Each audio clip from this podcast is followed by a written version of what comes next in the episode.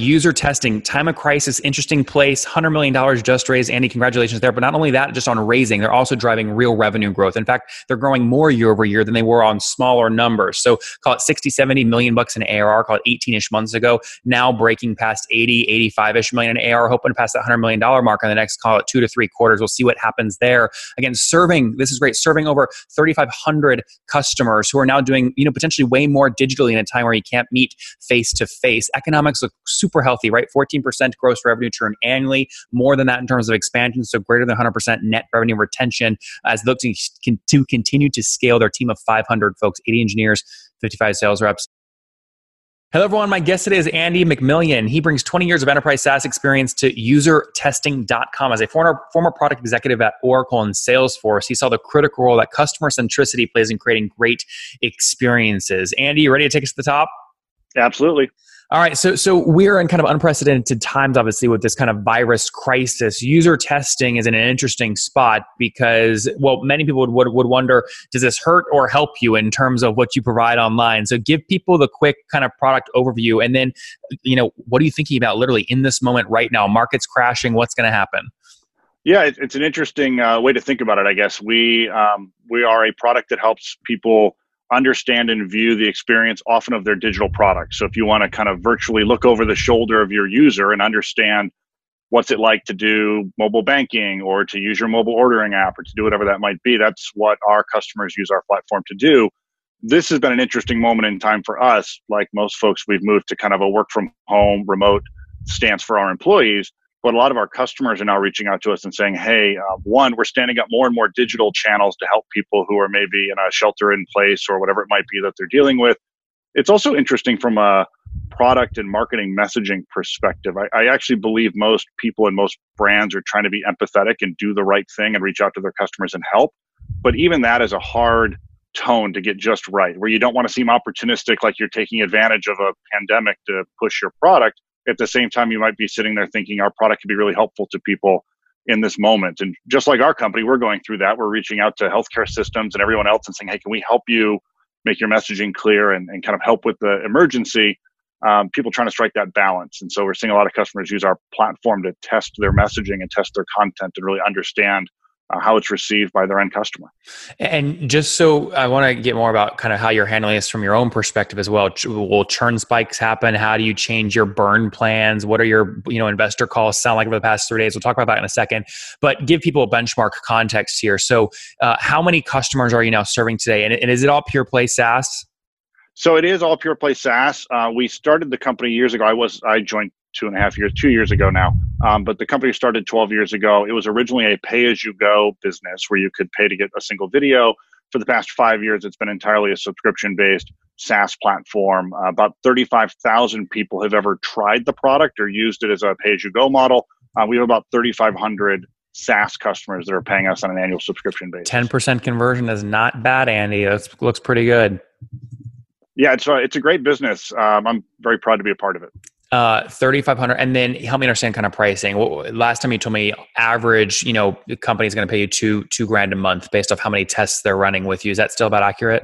It is for kind of an smb customer and then we scale way up. I mean we're doing um, you know supporting massive research teams and design teams at some of the largest tech companies in the world that might be spending you know over a million dollars a year with us. Okay. And have you changed anything about your your cap table structure or still about 74 million dollars raised uh, we actually just raised a round, so uh, we're doing this interview. We're recording it. We're going to do a press release uh, in, in two days. Oh. Uh, but we just raised uh, a hundred million dollars from uh, Insight Partners, um, and have yet to announce that publicly, but pretty excited to have raised that. Yeah, we'll, we'll and it sounds like we'll probably release these around the around the same time. There, w- give me timing on that. was the money wired and the deal done prior to you know the Wuhan news and the spread of coronavirus being you know mainstream news? Yeah, we closed. I want to say three weeks ago, four weeks ago. So really before it hit the U.S. I mean, it's just been kind of an interesting. It feels like a fast evolving story, but if you go back, I mean, it was December when we were first starting to hear about the challenges in in some parts of the world. But um, yeah, we closed the round of funding before there was really a significant U.S. impact to be yeah. known, or even really the impact of the global supply chain that we saw happen. Yep. And then this is obviously going to be rapidly changing as you figure out how the best way to use. I mean, you're in a very fortunate position to be on this kind of cash heap now. You can really do some serious damage with it, especially if you look at a, you know, everyone, everything else is being cheap right now. What's your team size today, though? How many people? Uh, we're about 500 people. And how many engineers? Uh, probably 80 out of that. Okay. And any quota carrying reps? Yes, we have uh, a SMB, mid market, enterprise, and global account teams that support okay. that. How many total people carry reps or carry quota? Uh, I think we're at 55 right now. Oh wow, okay, fairly significant. That's good. Um, okay, so with those with those kinds of uh, benchmarks, um, and again, I mean, look, by the way, from a growth perspective, that sounds pretty healthy, right? So if you've got 3,500 paying customers at you know still around that two thousand dollar ARPU, I mean, that puts you at about seven seven million a month. You were at five, at least 5.5 million a month. About oh, what is that? 19 month 18 months prior when you last came on. Does that sound about right? Yeah we're we're growing pretty rapidly. Um, the business uh, last time we spoke about 18 19 months ago was was growing about 25% a year um, okay. very healthy business. Um, we've really seen it pick up i think in many ways. Uh, we're riding this wave of people being focused on customer experience and understanding their customers and building customer empathy. So uh, we're going to cross 100 million in arr probably mid this year yep. Uh, growing about 40% so we're actually speeding up as we get larger yeah, Andy. Look, so so again, I'm not a guy to you know give softballs or a lot of compliments to founders. You know, it's you know I see a lot, so it's hard to be impressed. But you you rarely see a situation where someone goes from call it 40, 50 million in 2017 to 65, 70 million in 2018. So call it 25, 30 percent growth, and then actually see growth pick up with on a larger base because it's much harder yeah. with a larger base. Yeah, yeah. What dr- what drove your ability to do that? I think it's a couple things. I mean, well, there is a market dynamic uh, that's supporting us. I mean, product market fit goes a long way when you're trying to grow, and we are seeing a dynamic where um, two things are really happening. One, our core audience was originally these folks called UX researchers, people that are part of a product team that are kind of understanding the usability of the product, understanding the flows and things like that. Um, that is is growing. So companies are investing in our core audience of buyers, and they're therefore buying more of our product.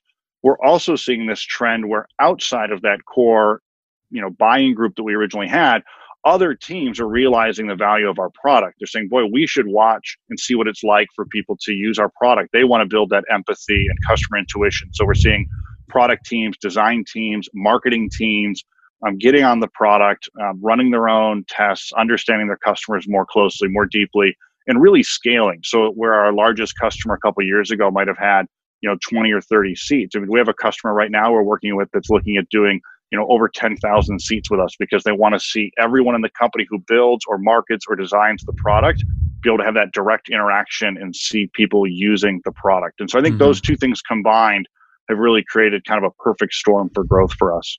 You touched a little bit about your ability to drive expansion revenue on a per seat basis. I want to loop back that here in a second. What's gross revenue churn like look like over the past 12 months? Uh, we've actually seen improvements on uh, gross revenue churn as well. Uh, we're at about 86% right now retention, so call it 24, okay. Uh, sorry, 14% uh, gross churn. Yep. Um, and again, we sell in all segments. So you see, you know, higher numbers in the SMB segment. But that's a weighted. That's a weighted average across all because it's revenue dollar churn, right? Yep. Yeah, dollar based. When you okay, so then add back expansion revenue, dollar based. How much? A little over hundred percent, but we're starting to see that really tick up as these no more seats are deployed. Uh, that's net. That's net, or just net. the expansion piece. That's net. Okay, got it. So you are churning 14% on a dollar basis. You're adding, call it 14, 15%, gets you above 100%, yep. and you're seeing that expand. Yep. Yeah, and both of those are picking up. Okay, well, hopefully just the expansion, you know, churn picking up, you know. No, to the net. I mean, the gross and the net are both going. They're both getting better. Yeah, yeah, that's right. That's right. what what is what is driving? Well, first off, uh, what rollout user testing is responsible for the upsell right? To yep. Get better expansion numbers and what's driving their ability to close more upsell revenue? Yeah, this is one of the things I have a little bit of religion on, and sometimes end up in debates on uh, different kind of SaaS stages with folks about. Um, I have a chief customer officer who reports directly to me, and they are solely responsible for making sure the customers are successful. Um, they don't sell them anything, they don't upsell them anything. They are just get in there and make sure that every dollar a customer spends with us, they're getting incredible value from. Um, yep. And then I have my sales team, and their job is to manage the contracts and growth and expansion and everything like that. So I pay the sales team for net new logos, I pay them for growth, I pay them for upsell, I pay them for cross sell. And I have my customer success team solely focused on gross dollar retention uh, as a metric, but mostly focused on just CSAT, customer success, adoption. Um, I view gross dollar retention as really an outcome metric from mm-hmm. doing those things right. Okay, uh, this is really valuable benchmarks here. Going back to the current situation, you now have again, let's say you know you have hundred million dollars cash in the bank. You, you could look at what's currently happening in a couple different ways, and I'll be evil here, right? So people can throw throw tomatoes at me instead of you. You can look at this and say, "Wow, I've been waiting for this moment. It's been a bull market for the past eleven years. Everything's been overpriced. Uh, everything's cheap now, right? Uh, I should go invest aggressively." Again, I'm taking off my emotional, empathetic hat where there's people dying, right? Uh, yeah, yeah. the other side of this is, you know, we, I actually don't know when it's going to end, so I'm going to hold on to as much money as possible to make sure that user testing is good on burn for the next three years if we add no new customers. Right. Which path are you taking? We're definitely leaning into growth, uh, mostly because what we're seeing is our customers saying to us in this time this is we need this help right? We need to use your product to talk to customers. We need to understand their their preferences and how they want to be communicated with. Um, and so you know us building out our field capacity and, and kind of leaning into that i think only makes sense for us in the market and it's probably the healthiest thing to do for the company. So we're going to continue to grow. Uh, we are seeing a lot of interest in international expansion as well. Uh, we opened our first office overseas uh, last April. So, uh, what now, 11 months ago. Mm-hmm. Um, hired our first employee. We're already at uh, 42 people in Edinburgh, Scotland. Wow. Um, that's growing like crazy. Makes up more than 10% of our revenue now internationally. Oh wow! Uh, we're we'll be looking to acquire internationally as well. Uh, one of the announcements we'll be making when, by the time this is live uh, is we're acquiring a company called Teston, which is based in Norway um, allows you to test in a couple different languages that we don't yet support on our platform. So, you know, I think that demand is going to continue to be there, especially as more and more companies think about how are they going to focus on digital means of communications and connecting with their customers and kind of this new model. Um, we think that demand is just going to push us forward. Um, how did you find so if someone's listening right now going I, you know what? I'm in andy's space nathan. I can't believe you got him on the show. You know you know i don't know how i'm going to make it through this but i've got four million bucks in arr i think it might be something andy wants. I'm bootstrapped. I'm a sole decision maker. How are you thinking about what companies to acquire if you go do a bunch of acquisitions yeah, I mean, I, it's always interesting when people reach out, and I think sometimes there can be some serendipity in that. But I'm a little bit more of a of a shopper than a buyer. I mean, I think you know we lay out a strategy and think about where do we want to go, what makes sense for us, what things are our customers in the market asking for from us. Then we do a buy build partner around those and think about how to go service that need as best we can.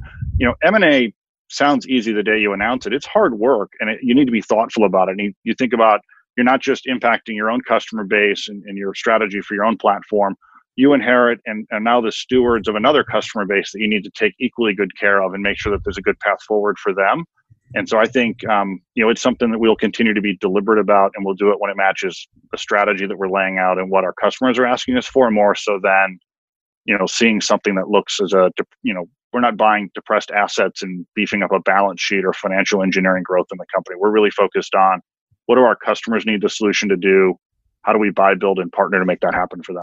Yeah okay let me let me give you some real examples here. Um, let's say that you know because you've run surveys across your user base that you could pretty effectively upsell a product that allows people to launch surveys right? Sure. Uh, SurveyMonkey is too big. It, you've done the sprint analysis with your CTO. You know it would take you about six months to build your own product internally. Let's say there was a company uh, like Questions Pro, right? 30 million top line, 4 million EBITDA. Vivek has basically bootstrapped the company. Uh, like is now the time to pull the trigger more aggressively like for you to put your seller's hat on yeah. even more aggressively I think now's the time where deals will happen in some of those cases. But you know, from our perspective, a lot of it still goes back to that. What are we creating in the market? I mean, some of the companies you mentioned, like SurveyMonkey or Qualtrics, they're great partners of ours. We spend a lot of time going to market with them. A lot of our customers are looking to really deploy enterprise class tools to go engage with customers. And so, you know, again, every acquisition is sometimes stepping into a partnership area as well, where maybe partnering is what the customer really wants. And so. I don't mm-hmm. think about how do I just collect a small amount of that revenue from my balance sheet? I think about what makes sense for our customer base. How do we over time build a lot of value for them? And very often that's playing in ecosystems, not just buying them up. So yep. um, it could be. I mean, and there are, you know, I'm picking on your specific example. I don't mean to to dive into no, the I wanted, market. I wanted But- to do that but- on purpose. Yeah, yeah, but but there are um, you know there are sometimes things you look at and think, hey, our customers really do want us to go do this next thing. International expansion is a good example of that for us, and we will look at you know in some cases we'll build features that help us go do that, and in some cases you know we might acquire those. Mm-hmm, mm-hmm. Ha- has there have you? I doubt heads of corporate BD are thinking about this right now. But if they are sitting on a pile of cash, they've been waiting to invest. They might come look at companies like you and say, maybe Andy's feeling the pressure. Maybe I can get him at something under a twenty x forward-looking revenue multiple. Let me open that conversation now. Have you gotten emails like that? And if so, how do you respond? I think the companies that we would probably get those kind of emails from, we already spend plenty of time with and have strategic partnerships and go to markets around. Um, I think they're pretty excited about the way we're building the business. You know, raising a funding round is is not a typically a near term exit strategy. Uh, so you know, I think we're in this for for the foreseeable future. I think I mean, our management team, our board, our investors, our employee base. I think we see a lot of opportunity for us to go continue to build the business. But I don't think um, you know, at the size and scale we're at, I don't think those people kind of emerge from the shadows in a time like this. I think they're the people you already know and you're already doing a lot of business with. Yeah. Last two questions. Um, again, you're, you're obviously not going to have issues covering your burn through a time of crisis because you just raised so much money. But prior to the raise and prior to the crisis, when you looked at what you're burning per month, I mean, were you comfortable burning million, two million per month as you invested in growth? Yeah, absolutely. Okay. And that's probably right somewhere in that window is probably right about where we were. Um, but again, on our CAC payback and all that kind of stuff, it's a it's a good investment to be to be going and acquiring customers at the rate we've been acquiring them. And will do you you know with the funding raise and with everything being cheaper, right? Will you double down on that burn rate? To you comfortable going up three, four million even in a crisis?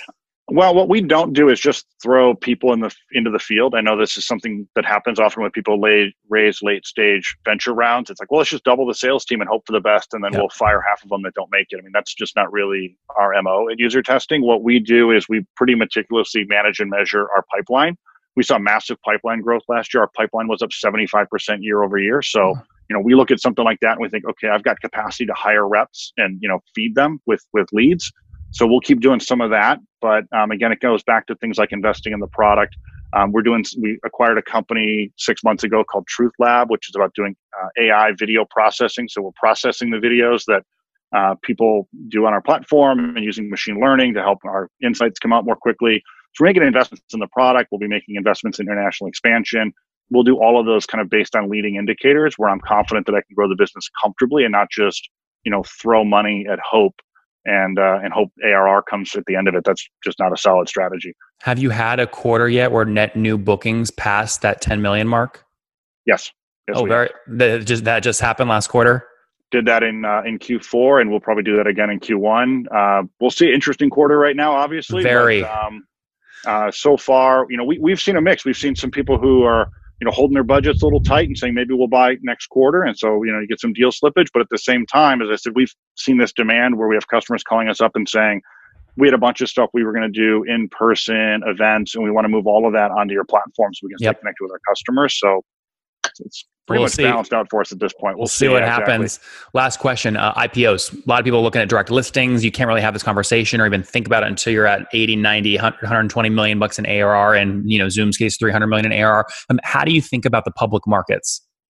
Uh, I'm a huge fan of the public markets. I think um, it's a great way for for companies to create value overall in the world. I think most great brands are public companies. So I love the idea of being a public company at some point, but I don't think it's in the near term for us having just raised that round. I would think um, you know we've got 24, 36 months or something before we'll get real serious about thinking about that.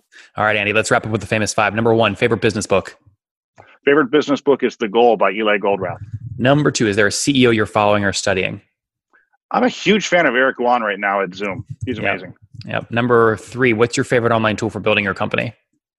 Uh, I live and die in Google, so I'm, I'm a big Gmail, Google Assistant, everything. Number four, how many hours of sleep do you get every night? Uh, I do seven hours a night. That's great. And situation, married, single kids? Uh, I've got a wife and three kids, two boys, 11 and 8, and a three year old little girl. And they're all at home right now as we're sheltering in place. So I'm I was going to say, we got this whole interview and there was no screaming, no doors opening, no daddy, daddy. So that's a that's a win. Yeah, I'm actually in the garage working on a ping pong table in front of a green screen. So, you know, we're all, we're all making it work. Wait, can you tilt your camera so we can see? I certainly can. Look, I got some uh, some hockey sticks Oh, and stuff over oh. there, and uh, there's a baseball bag. that is so cool. Absolutely. I love that. All right. And how old are you, Andy?